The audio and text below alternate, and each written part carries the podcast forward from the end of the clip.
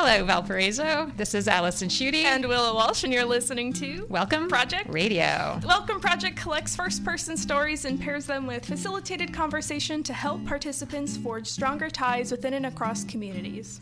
We vision a world in which people are curious about and actively seek to engage those who are different from themselves. We are proudly underwritten by Asana Yoga Center and Roots Market Cafe, two excellent ways to feel good during a pandemic. They're located online at asanacenter.com and rootsmarketcafe.com. Theme music is provided by WVLP's very own Paul Schreiner. Thanks, Paul. So, today we're bringing you two stories from the Welcome Project's archive. So, listen up. Our first story today is titled Barging In with Our Rainbow Flag. And we have a special guest with us today in the studio, Deb Porter, longtime Valparaiso civic leader, former Valpo City Council person, volunteer for Hilltop Neighborhood House career public school teacher. The list goes on and on. Welcome, Deb. Thank you so much for being here. Well, thank you for having me. I'm thrilled to be here. so, one of the reasons that we had Deb come in is um, has to do with a recent. I guess it's it's almost a month now since the rally outside of the Dune, Duneland School Corporation School Board meeting, which happened shortly after teachers had been asked to remove gay pride and trans pride flags, as well as a Black, Black Lives Matter flag from their classrooms.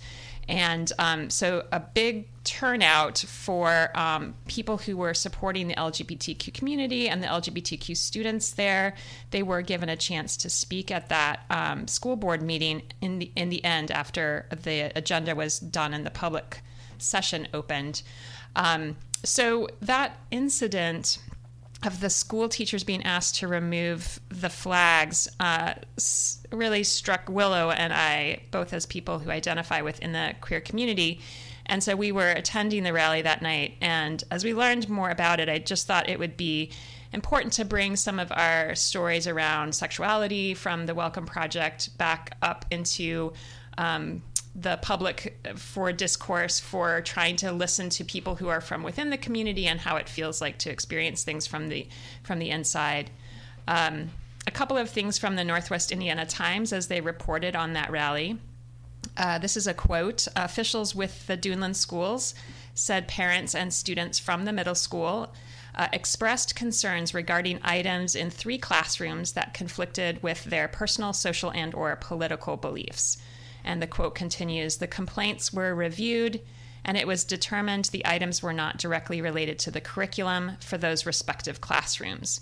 The complaints caused a significant disruption to the learning environment, and the items were asked to be removed.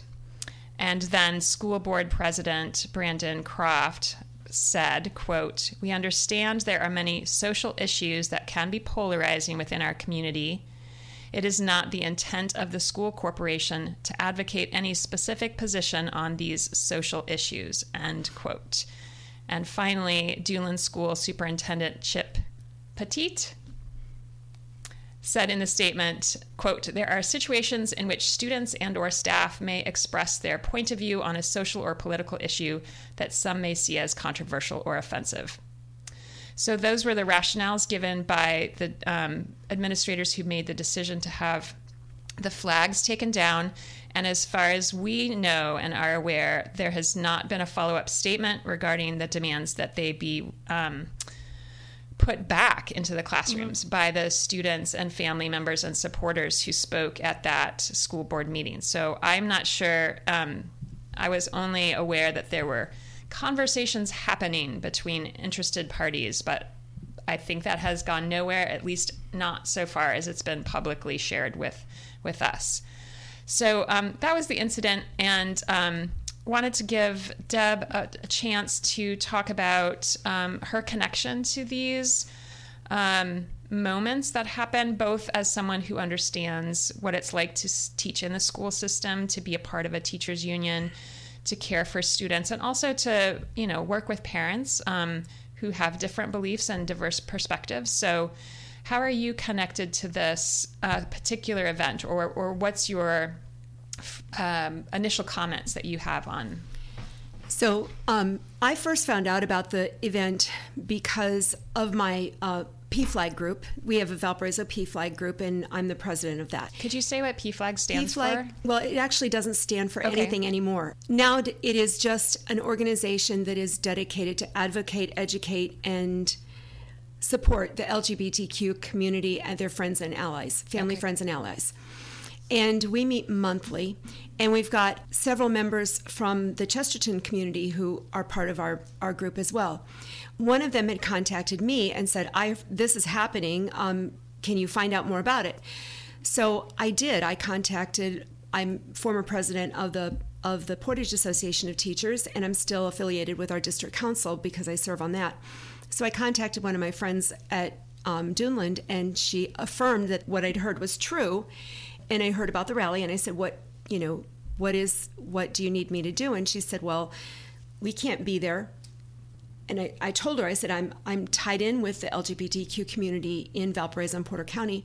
What do you need?" And so she said, "This is what we need." So I made sure that I contacted the LGBT outreach group mm-hmm. to let them Yeah. know, put the word out on on the PFLAG notification and of course everybody else was contacting their people so we made sure that we had a presence there so that was me as PFLAG that I was, was surprised, by the way, at the turnout when when Willow and I were driving there. I was like, "Are we going to be the only like like two people, or maybe there'll be ten or 15? Were you surprised by the turnout, or were you like there were at least according to the Northwest Indiana Times over hundred people? It, it certainly felt that big. yeah it i was not surprised because i did know that i did know that some of the other alliance groups were going to be there Okay.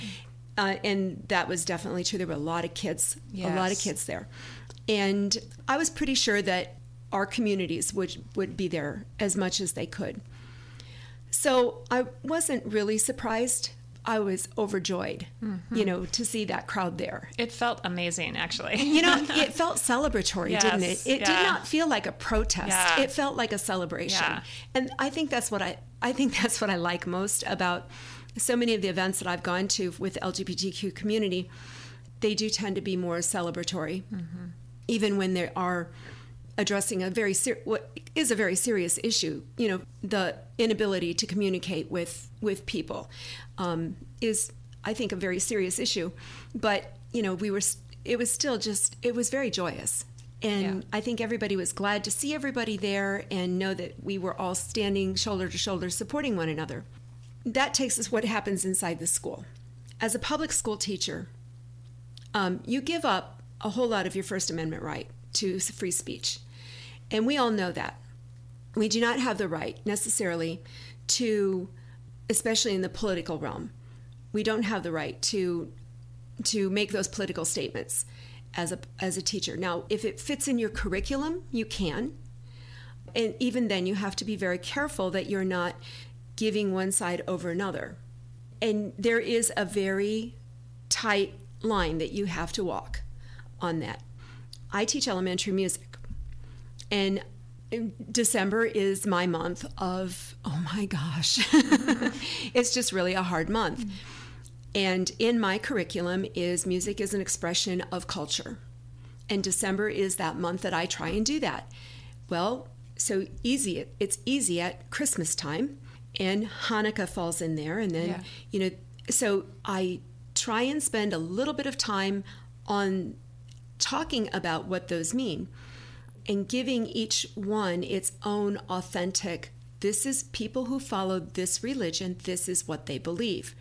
Not saying not ever even saying what i celebrate. Mm-hmm. You know saying people who people who are christians follow this. This is what they believe about christmas and this is why they do this. And people who follow who are jewish follow this holiday. It's not another Christmas, it's a completely different holiday. And we can do that even in the political sphere. We really can't say, well, I'm going to vote for this person because I believe. Really can't say that, but you can say, this person stands for these things, this person stands for these things. Let's take a look at how those would affect you or your family. And so you can do that. So, if you were a history teacher teaching like civil rights, Mm-hmm. would you have to also teach the rationale behind Jim Crow, even as you're teaching some of the movement events that le- led to like some of the legislation of the civil rights bill? Like, is that the kind of. I I guess the thing is, you have to teach things authentically and in a way that is historic and um, age appropriate and without. I think we're far enough away from the Jim Crow laws to say they, they were oppressive. And that would be all right to say that, even in today's context of them coming back. You can even lead the kids to think, how were you know, how would you feel if these laws applied to you? And and come about it in that in that context. So we can still say that. I mean, we can still teach that. But in the realm of of making a political statement like right now in the here and now that's where we get into trouble particularly over very controversial right issues i got called in when i um, had a student who um, whose mother had i went to the women's march in dc yeah. and one of the students, one of my students' mothers had also gone, and we were on the bus. And so um, the the student's mom said, "Oh, I saw your music teacher on the bus," you know. And so the kid on that Monday or Tuesday, I had her in class, and she asked me about it, and I said, "Yeah, I had fun." And then one of the other kids said, "Well, why did you go to D.C.?" And I said, Well, I went, you know, to march with the women. Well, why would you do that? And I said, Well, I just felt like it was something I had to do. Well, that kid went home. No, it wasn't even that kid. It was another kid in the class that went home and said, My teacher went and marched against Trump, you know. Hmm. And then that mom called the office. And so I got called into the office and I said, Here's how it happened. And I didn't really make a big deal about it. But I, one of the kids asked, and I, all I said was, I just felt like I had to go. That was it. And he's like, Okay, don't worry about it. And, you know, but this is how tenuous these things Yeah. can be. And this is a fifth grader. Yeah. You know, so we do kind of have to watch what we're doing. And we are, we do give up our right to free speech. I guess one of the things that I feel like people at the rally, and certainly for myself, um, and I don't know if you feel this way too, Willow, it's a little bit hard to think of. Um, I'm just going to talk about pride since that's the community that I identify with. I, I think this also would apply to the Black Lives Matter flag. Um, but as a person who's who's queer, I don't see the flag as political in the way that um,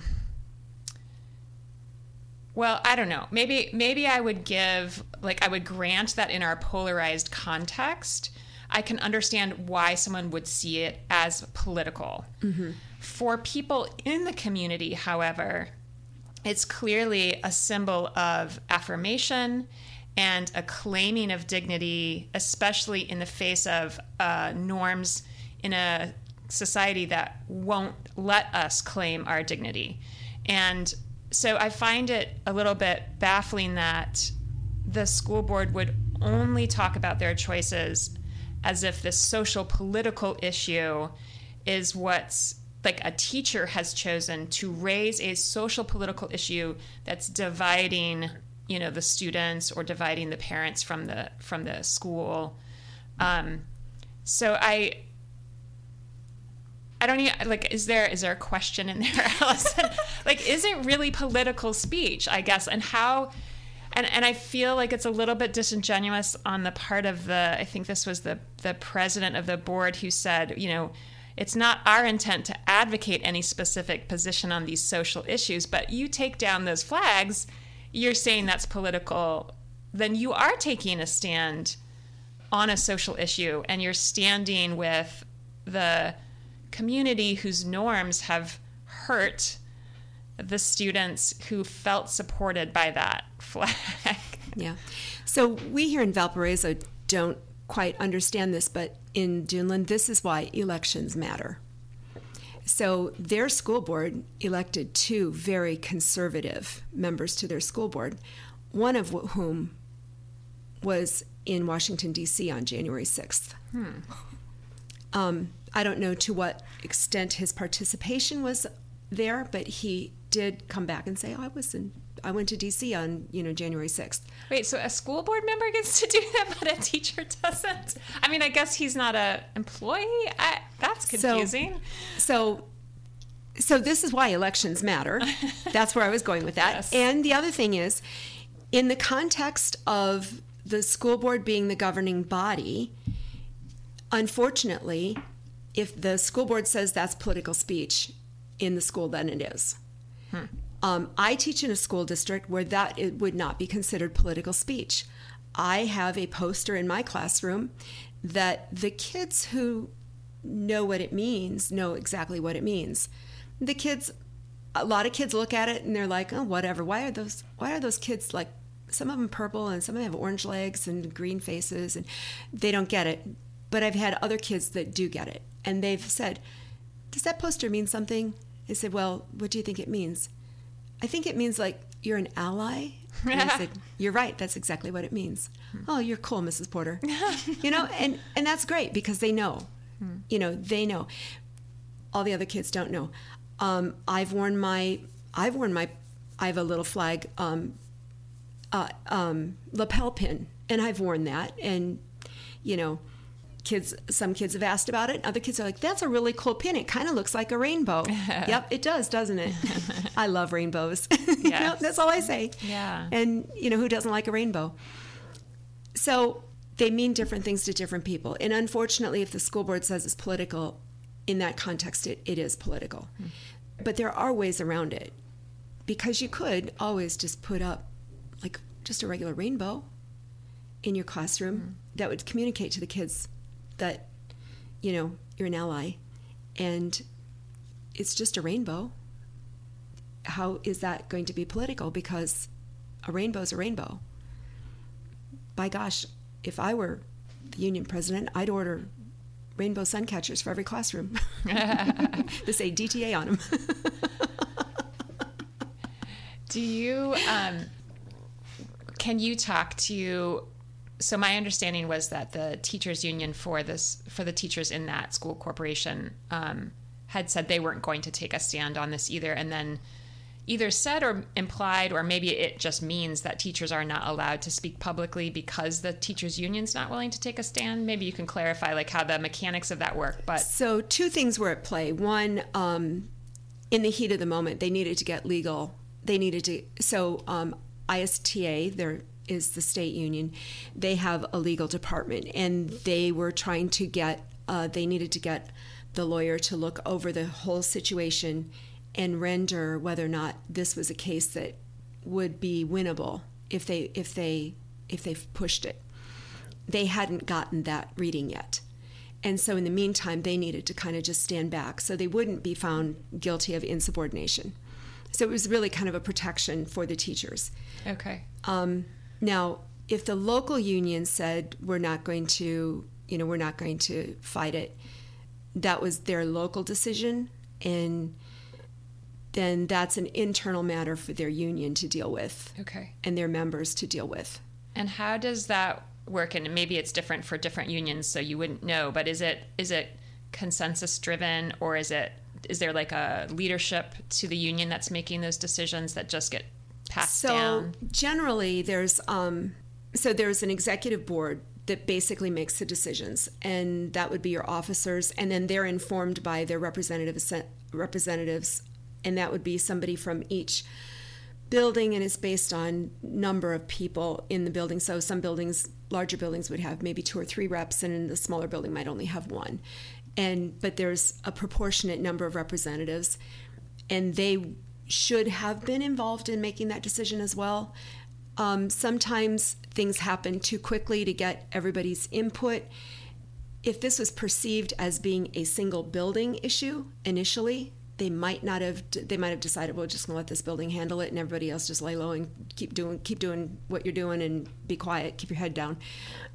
But then of course it, it got bigger fast so I, I really don't know the inner workings there and i do know they've got new leadership at the top and i'm you know haven't talked to their Yeah. new leadership that much Yeah. so um, Okay. Uh, you're listening to Listen Up, Welcome Project Radio with Allison Schutte and Willow Walsh. And we're here today with Deb Porter, who's joined us. Um, because we wanted to talk a little bit about the Duneland School Corporation decision to have teachers who had the gay pride flag, the trans pride flag, flag and the Black Lives Matter flag in their classrooms, um, and they were removed. Um, and as the New York Northwest Indiana Times reported, it was three classrooms um, that were impacted by that. Did you have some specific questions you wanted Deb to tackle too, Willow? Yeah, I mean, I guess my question is, it's like who who would be the driving force for this change? Like, so I know it's like a bunch of folks showed up for the march, which potentially puts pressure on the school board, but it's like, is there? It sounds like, is there anything that teachers can do, or they they really are not allowed to take a stand in fear of insubordination? Like, would this be a student? It would need to be the community would need to push this and get there and move their school board into into a position of change.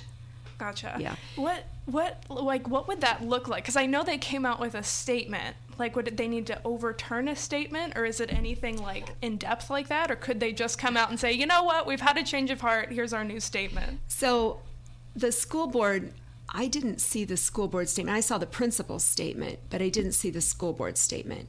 So I don't know what they actually wrote. But, you know, the community could put pressure on school board members.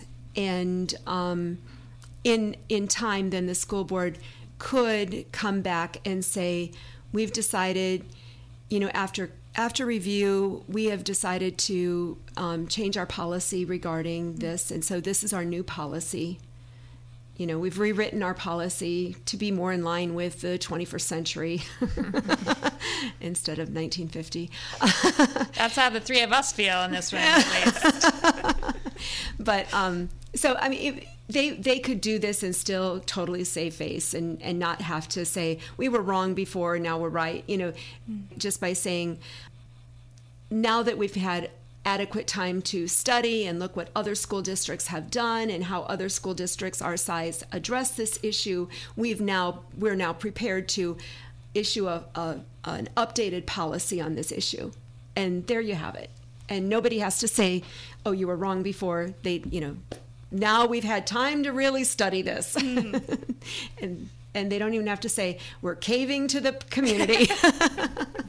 Do you think, and I don't know if Willow, you would have input on this as well, but I'm wondering if there's a regional thing going on here. Like, would Chesterton or the Duneland School Corporation be recognizing this as a moment to say, like, we're not going to be Portage, or we're not going to be Crown Point, or we're not going to be Valpo. Like, we don't we don't want to have that more open i don't know more liberal uh, political which is a weird thing to say about valpo. I don't know that we're liberal politically.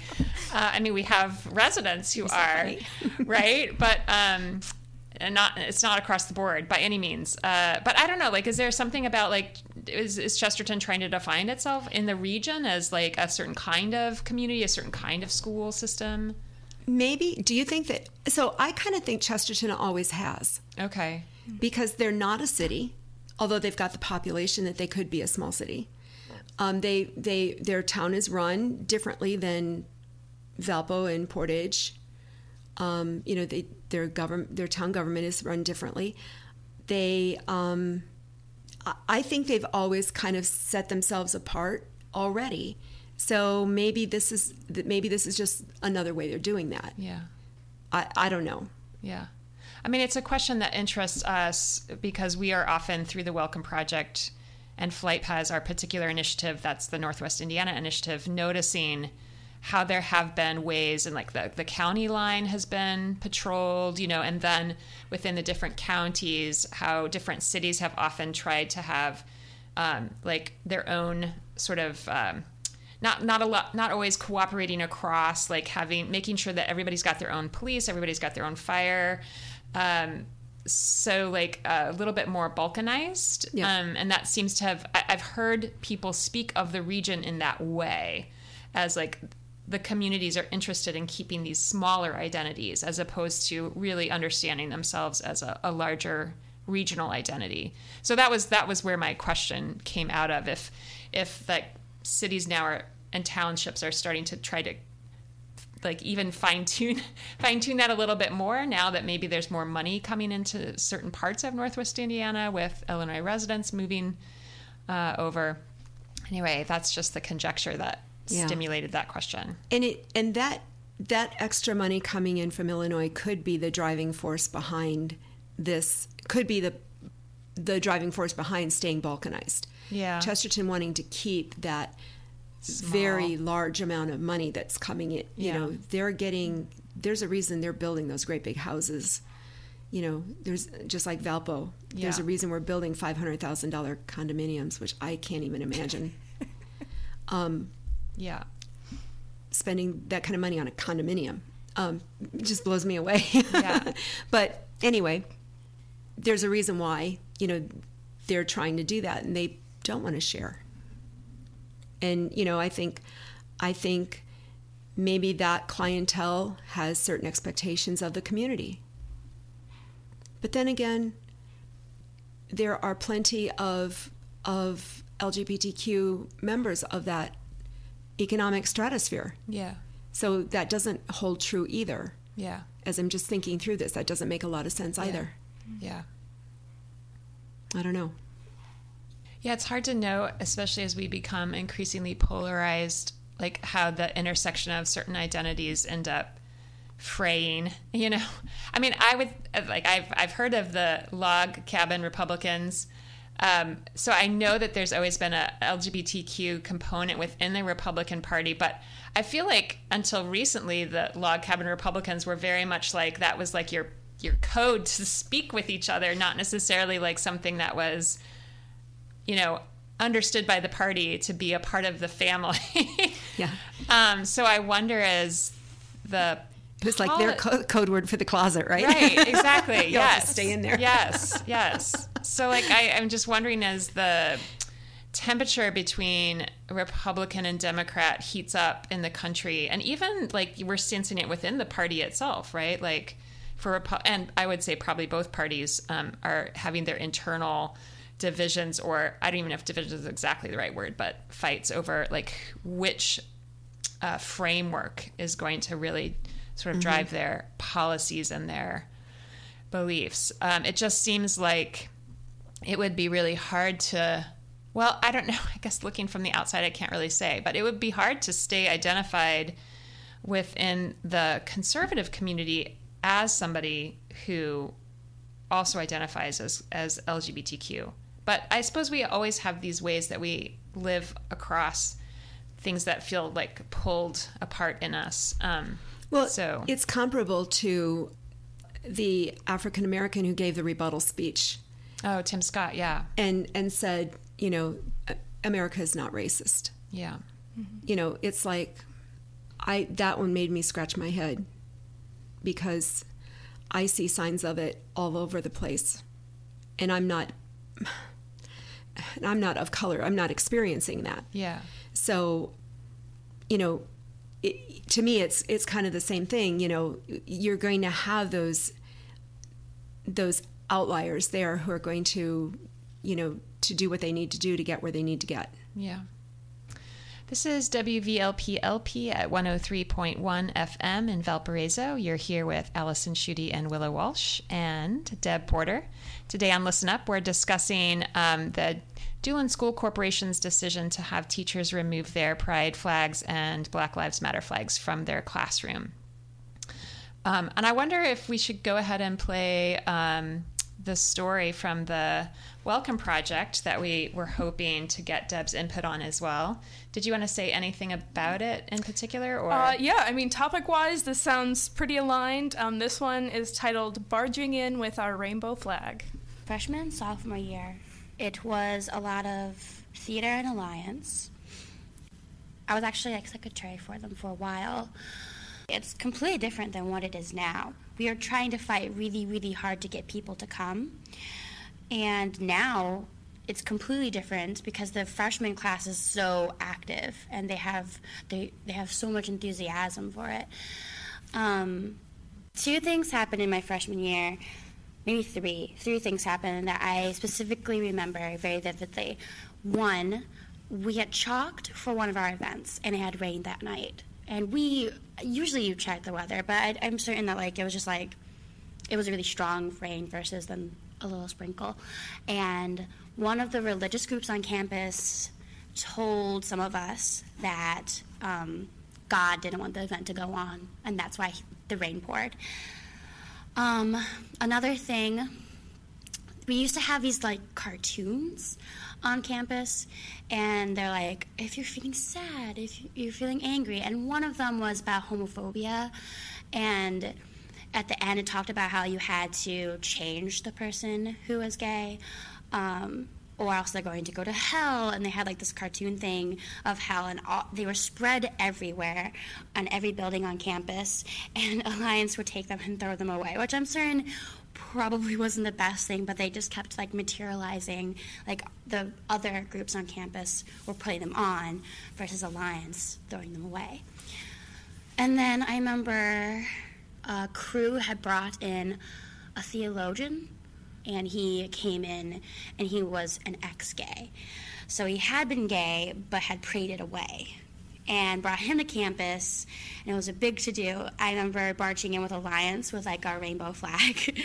um, and then there's a lot of other people who were there and he was pretty he, he, he said the um, the opposite of homosexuality isn't heterosexuality, it's holiness.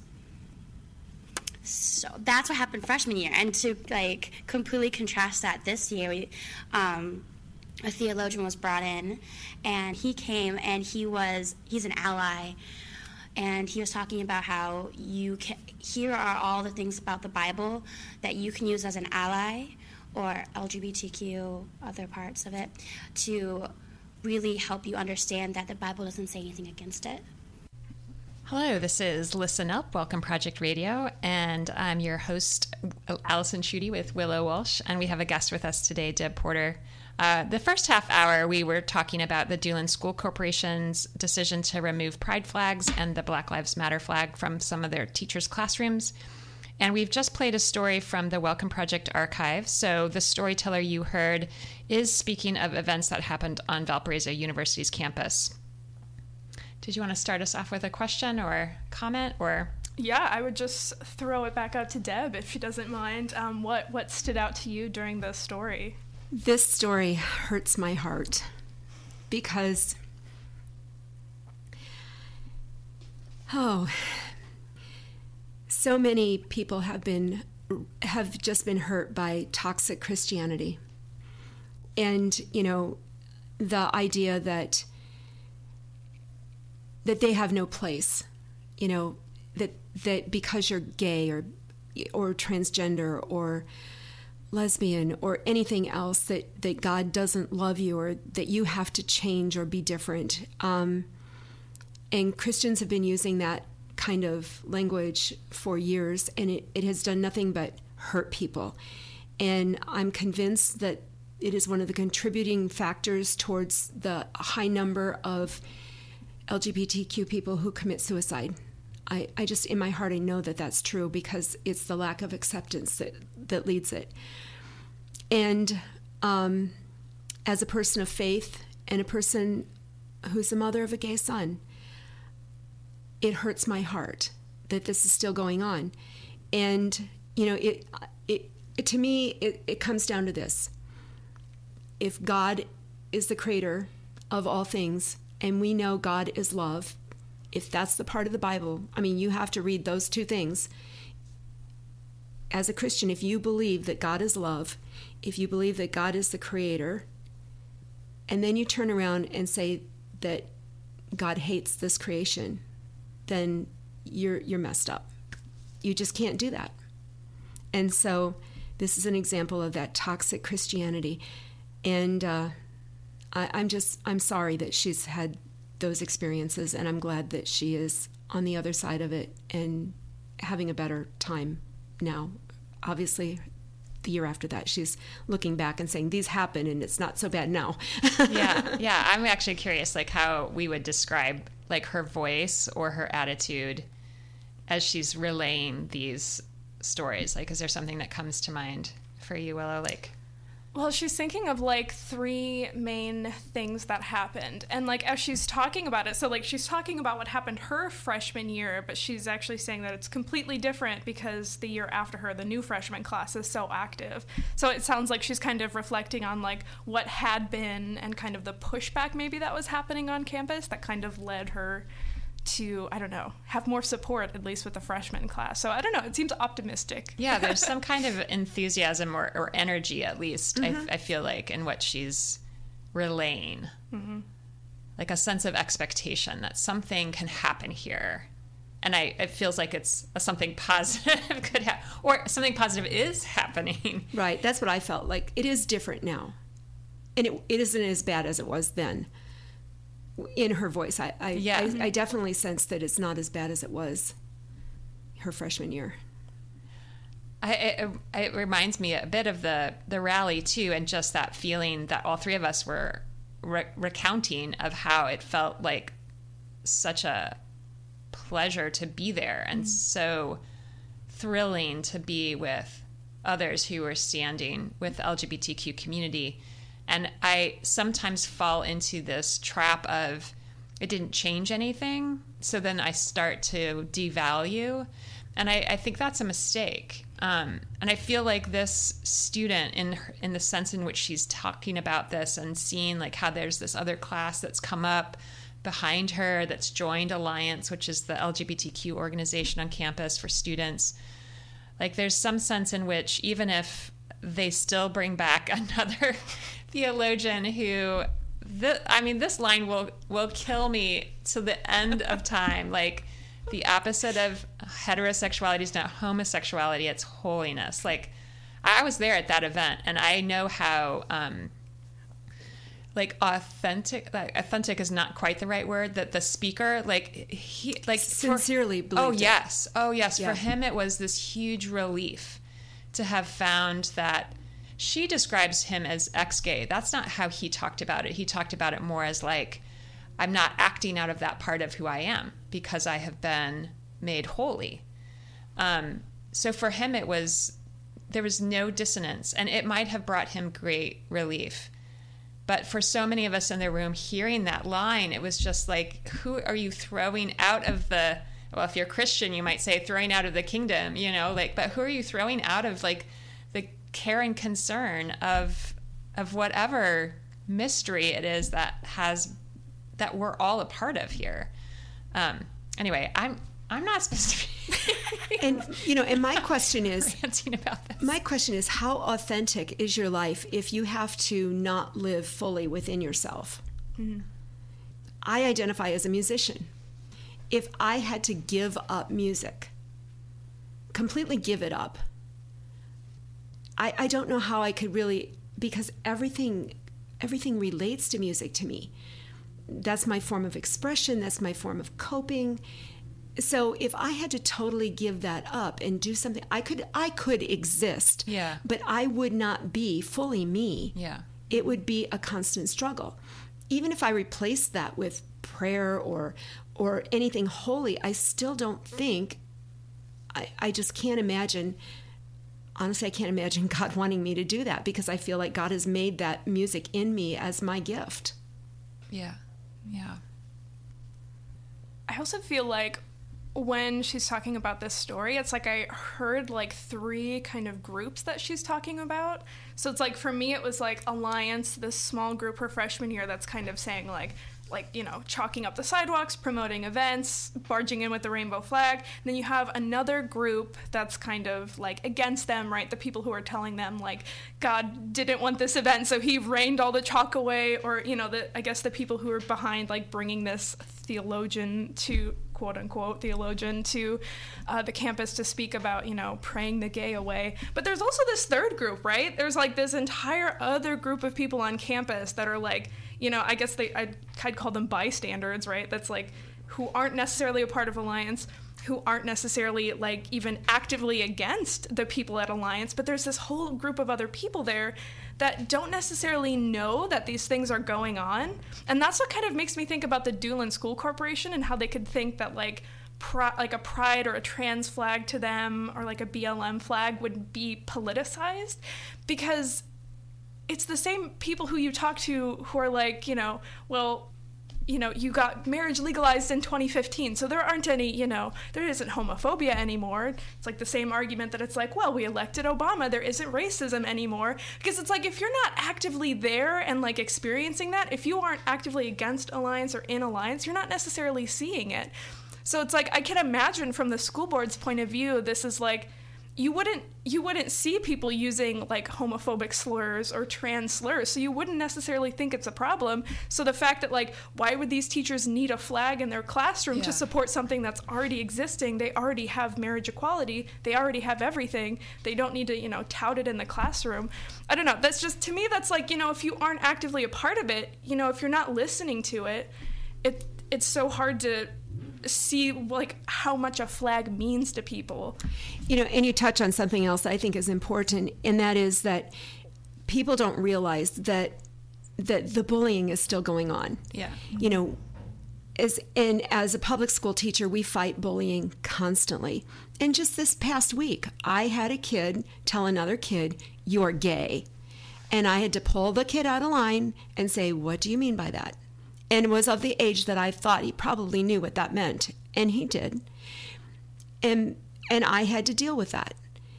And in doing so, I also had to tamp down my own anger Right. and my own frustration and just kind of be kind of neutral, but at the same time, when I proposed to the child, well, what if she was? And his response to me was as if I had slapped him in the face. The flinch that he did, and I thought, oh, hit a nerve here. So I referred him, dealt with the immediacy of it, told him he needed to go apologize, and it, explained him that even if she was, it was none of your business. This is not what we talk about in school. But then I also made a referral to the social worker to have a conversation with him. People don't realize that this kind of bullying goes on. And that's why kids need to know who's going to stand up for me. Who can I go to and tell that this is happening to me? Who's going to get it? And not say, well, what were you doing?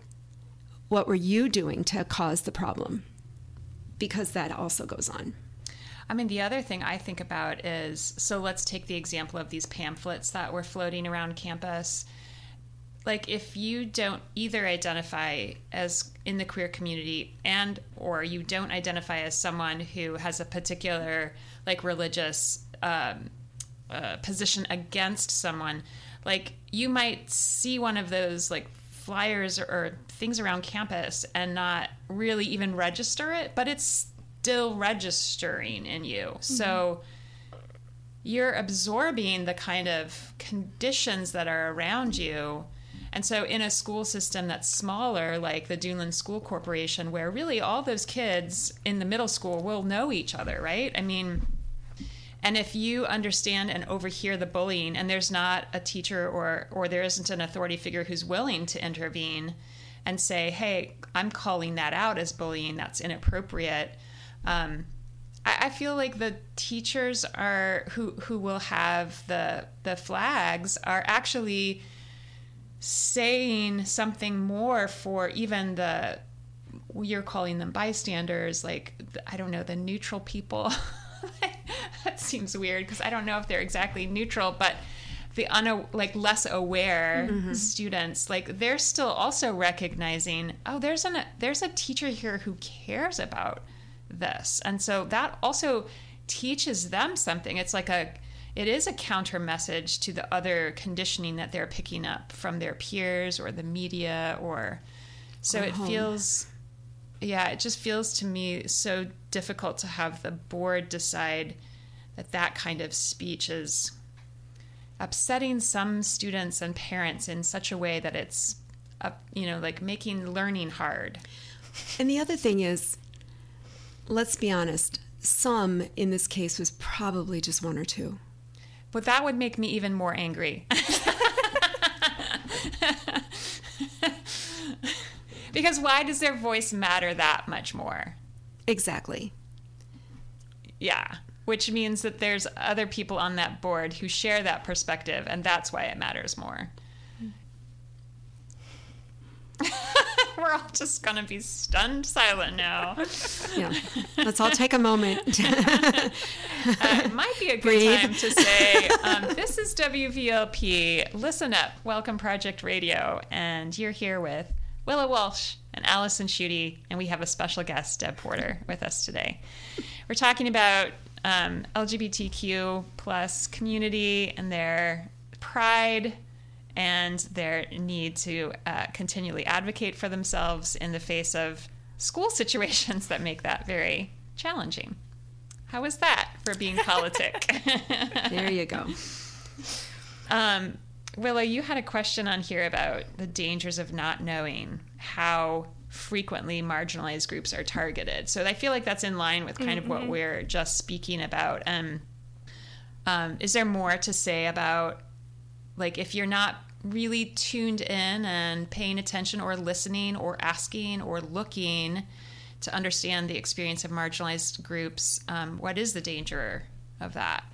For me, it's more like if you're if you're not looking for it, then you're allowing other people to be hurt by these sorts of decisions. You know, it's like if you're not like a, a masculine presenting woman or like feminine presenting man, you're probably not going to be the brunt of like homophobic slurs. I mean, they happen to everybody apparently, but you know, it's not the sorts of people who are making these decisions saying, let's remove the pride flag. So it's like, I, I think there's like I guess there's like an act of listening there that has to happen. That's that's why I kind of call it like being like you're like I don't know. I don't know if I would call bystanders neutral. I would Yeah, push back on that. I think I, I retract.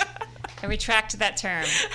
but it's like it is because it is more like actively oppressive, right? Because it's just like, well, it doesn't directly apply to me, so I'm not going to think about it. And this kind of makes me think of a story. This might be a little off topic, but anyway, I was calling my insurance agent in Valpo, and I was like, I need to put Erica on my car insurance, yada yada. He's like, you shouldn't put friends on there. I'm like, she's not my friend, she's my partner. Oh oh oh. And then like we get on the topic of like same-sex marriage. He's like, do you guys have to like go to California for that or something? this is in 2018, by the way. And I'm like, no, no, we can do that here. And he's like, that's that's legal to do here. And I was like, yeah, like 2015. And he's like, oh, well, that's that's great. I had no idea. And it like it didn't occur to me that like people could not know No. that, that, that gay marriage is like federally legalized.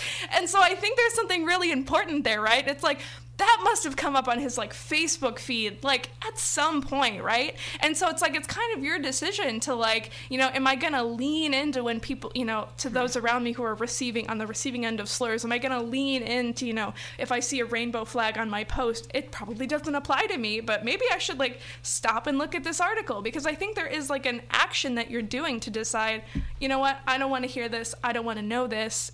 Everybody's doing fine. Let's take the flags out. And I think that's where the danger comes in because if you're not opening yourself up and like actively trying to lean into communities that you aren't tuned into, then we make some decisions like removing flags from classrooms and not understanding the detriment of that. Do you think it's possible that there would be parents in the Duneland School Corporation that wouldn't know what happened? Is it possible that you could have those kind of blinders on? Oh, absolutely. Hmm. Yes. yes. Parents don't, they all don't read emails from the school. They all don't read newsletters from the school. Yeah, it's definitely possible. And it's harder and harder to follow local news anymore, too.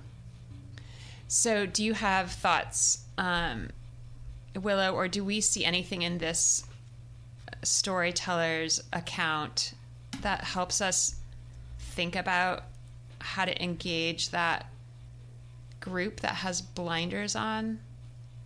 Yeah, I don't know if we necessarily get anything from uh, this storyteller. I mean, they were talking about putting programming on through Alliance, but I mean, I think they did mention that, like, you know, they did have the, you know, like the ex-gay theologian come in and then the year after they had you know an ally come in and speak to how you know the bible doesn't really say anything about homosexuality so i mean and i think there is like an like an important word there which is like ally which i mean i guess it's like it feels like a small jump to to be a bystander and then to be an ally and i feel like maybe You think it's a small jump from being a bystander to an ally? I think it could be. I mean, like, I think, like, I mean, I have a little bit higher standard for allyship, which is like being an active ally, because, you know, it's so much easier to say, like, oh, yeah, well, I'm in support of that, and then, like, boop, put those blinders right back Yeah. on, and then not see any, you know, Yeah. of the news that's affecting your local community, but, you know, like, showing up for marches and things, like, being an ally. So I think it's just, like, it's, it's maybe more engaging those folks who have the blinders on, not necessarily because they're against it, but just, like, you know, I, I don't read all my emails or newsletters, I'll be honest. So I think there's like there, there's an intention that has to happen there. But if you had a kid in the school mm-hmm. and you got a school notice, Yeah. you know, I don't read all mine. I'll be the first one to admit it. I mean, Jones, New York, come on, do you really need to email me four times a day? Just saying. I only go once or twice a year. But that being said, when my kids were in the school, anything that came from the school, I did read. Hmm. You know, and that's just a matter of a matter of course. You know, also anytime Valparaiso Community Schools came up on my on my caller ID, I answered the phone. Hmm. we have parents that don't. Hmm. You know, they don't want to hear it. They don't want to be bothered. It, it baffles me. So the the ability of parents to of anybody to remain ignorant on issues, it's out there. Yeah. I think I don't mean this as a uh, excuse for that kind of behavior, but I do feel like well, I'll just float it as a thesis. I feel like this idea of engagement, like be an engaged parent, be an engaged student on your campus, be an engaged faculty member, like that value of engagement seems to fall into the liberal progressive camp and this idea of like uh, leave me alone to do my own thing which sorry conservatives i'm putting it like negatively pejoratively because that's how i experience it but that sort of uh, self-reliance that would be the more uh, political way to say it. Um, that feels to be a more conservative value. Not like that there isn't times when conservatives don't engage obviously that's the case but that um, that I do sometimes wonder if we fall uh, uh, uh, into our camps because like maybe there needs to be a different kind of messaging for conservatives to not have their blinders up. I don't I mean I don't know what that would look like. I think that chalking is an interesting thing because that's something that's trying to be public in a way that anybody who just walks on a sidewalk would ha- would uh, come across a message. Um, so it does seem like there are ways that we could try to get into the public sphere. Maybe we just all need to start carrying sidewalk chalk in our bags and backpacks, Being gay is okay on the sidewalk. right? Just, just as we go, or get little, um, what would they be called, like templates Yeah. that you can then carry a little can of. I'm sure, environmentally friendly spray paint and just like, you know, tag the sidewalk as you go. But I think like I mean there is like something to like you know it's like newsletters. I, I don't know. For me, it's like I, I do my best. Um, but it's just like I think like social media is easy too. It's like the like I found a lot of this stuff today like on Twitter. It's like the Duneland School Corporation had just like retweeted their own statement and then they had like a slew of people like commenting on it. But it's like you know it's just like if, if that's already in your newsfeed it's just like one more thing to just like you know follow that person and then just like when i when i see the you know Duneland school corporation to actually read that post and go through it just to stay up to date yeah it, it feels like just like a small thing to just just lean in a little more. Mm-hmm. Yeah. I wonder as we close today, Deb, if there are thoughts you have about the impact that teachers can have on students, and and even in the face of being told, okay, you have to take your pride flag out. Um, like, what might it mean for a teacher to still be available, or how would you describe the kind of impact teachers can have? teachers can have a profound impact on a student by first of all being that accepting adult that um, might be the first accepting adult that child has. Um, i know that i've had several students that as fifth graders were beginning to realize you know they're beginning to kind of put things together. I'm music, and and I've I've not been shy about commenting if I'm talking about a composer, and um, you know, we're talking about things in their life and, you know, throwing out that, well, this composer didn't get married or, you know, this composer was gay or, you know, something like that. Not to all of my students, to my older students. In that context, kids and the posters in my room and stuff, they're able to come, they're able to talk to me and they know that I'm their ally. I have advocated against kids saying, you know, you're gay and that kind of thing. Our middle school has the kids write notes back to one of their any of their elementary teachers that they want to. Hmm. And I've gotten notes from some of my hmm. kids. And I save them because they're very special. And they said, you know, you made me feel special when everybody else made me feel bad. Things like that. And it's the little things. It isn't even profound things that we do. It's just saying that you're welcome here. And so even if you can't have that pride flag up, you can do something. You can still create that atmosphere. You can still create those words, create that tolerance level in your classroom that makes every child know and I do mean every child know that this is a place where you're where you're I see you, I accept you. I, I, you know, you're welcome here. No matter what, you do not have to change who you are for me to accept you. And in doing that, we are modeling a vision of the world that we really want our children to inherit, one that everybody has a place of acceptance. It's hard. It makes it harder when you can't put an overt sign up, but it's not impossible. Yeah. Hmm. Yeah. Thank you. Thank you. All right, that's it for today. Thanks for listening. And thanks again to our sponsors, Asana Yoga Center at asanacenter.com and Roots Market Cafe at rootsmarketcafe.com. We here at Welcome Project Radio love to support our local businesses. And if you'd like to hear more stories like the ones you heard today, you can find them on our website at welcomeproject at valpo.edu and wherever you get your podcasts. And if you'd like to let the principal and superintendent know how you feel about their decision to remove the gay pride, trans pride, and Black Lives Matter flags from teachers' classrooms, go ahead and email M. Hamacher, that's M H A M A C H E R, at duneland.k12.in.us and C Pettit at C P E T T I T at duneland.k12.in.us. School board members' emails can be found at duneland.k12.in.us slash page 60, or feel free to attend the next school board meeting on Monday, June 7th at 6 p.m., located at 601 Morgan Avenue in Chesterton, Indiana. And Deb, thank you so much for joining us today. thank you for having me. It was a it was a blast. yeah, and a final shout out: um, the LGBTQ outreach of Porter County is on Instagram at LGBTQOFPC, LGBTQ of PC. So follow them on Instagram um, to know more about what's going on in the LGBTQ community here in Porter County. All right, great show. Thanks, everybody.